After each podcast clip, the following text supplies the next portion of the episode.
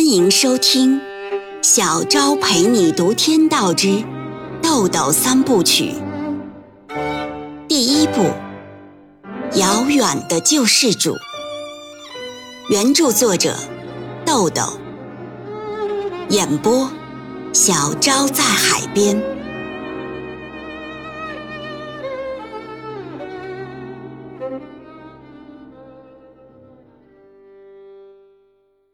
第三十七章，这套房子比南村小区的那套房子宽敞了许多。屋里的空调开着，一进门就感觉到了扑面而来的凉爽。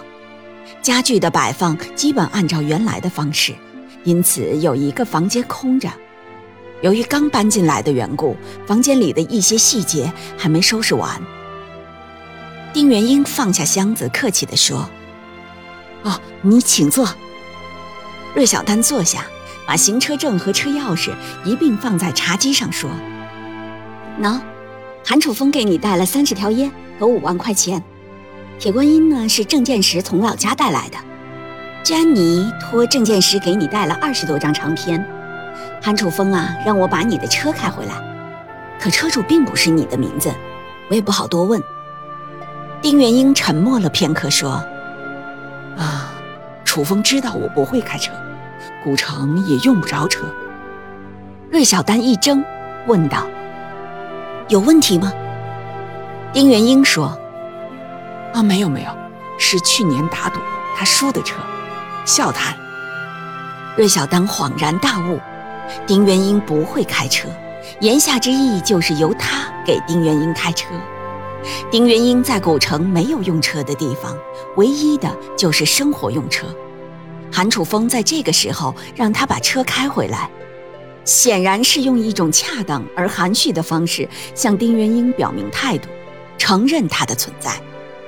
尽管芮小丹知道韩楚风的态度左右不了丁元英的决定，但心里还是升腾起一种感动。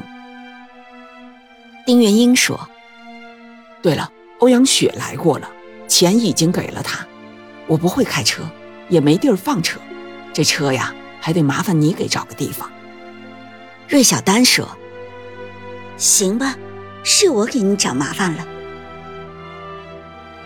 丁元英用汽车钥匙划开纸箱上的封条，小纸箱里放的是整整一箱的三个五香烟和五万元现金，大纸箱里则装满了茶叶和唱片。丁元英将唱片浏览了一遍，又拿剪刀打开一包铁观音，倒在手上细看，脸上渐渐露出了笑容，说：“好茶。”说着让芮小丹看，那种神情和动作，就像是一个孩子在向别人炫耀自己的心爱之物。只见那些茶叶形似珍珠，粒粒饱满圆润，墨绿中隐隐透着油亮之色。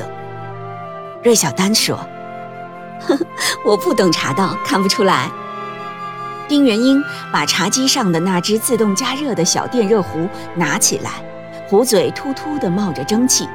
他用开水将茶盅、公道杯、盖碗都烫了一遍，用红木制成的木勺舀上茶叶放进盖碗，冲入开水，用碗盖搅动几下倒掉，再冲入开水。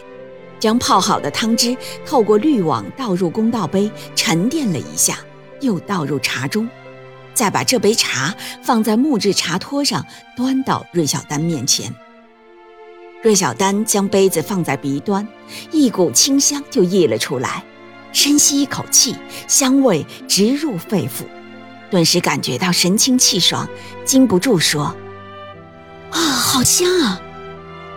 端起茶盅喝了一小口，立时满口余香，又接着说了两个字：“好茶。”丁元英端起茶盅一饮而尽，闭上眼睛品味了一下，赞许的点点头，放下茶盅，接着点上一支烟，满足的吸了一口。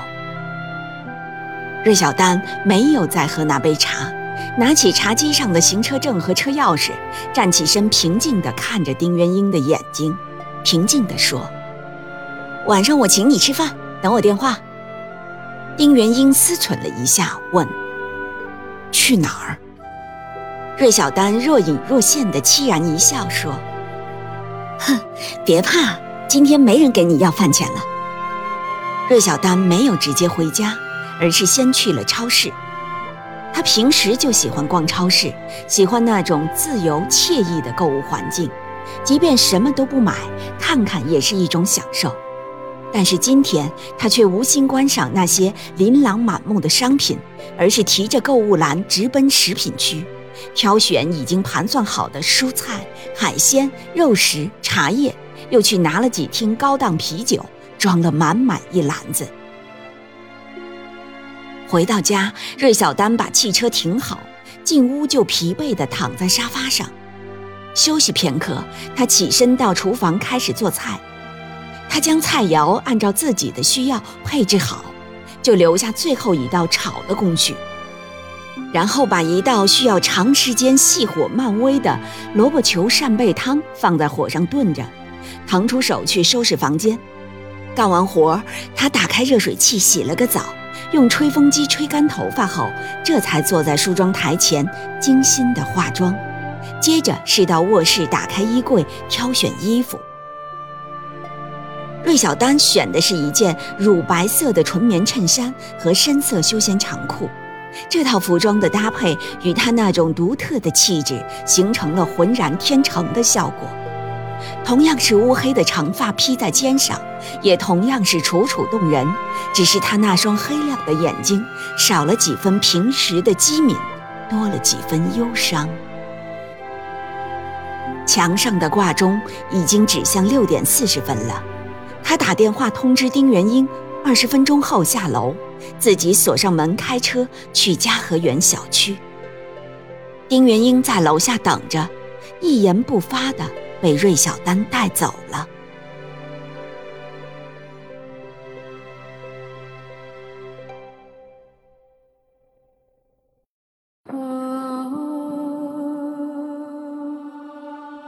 每晚八点，小昭陪你读《天道之豆豆三部曲》，每天更新一集，欢迎您的收听与订阅，我们不见不散哦。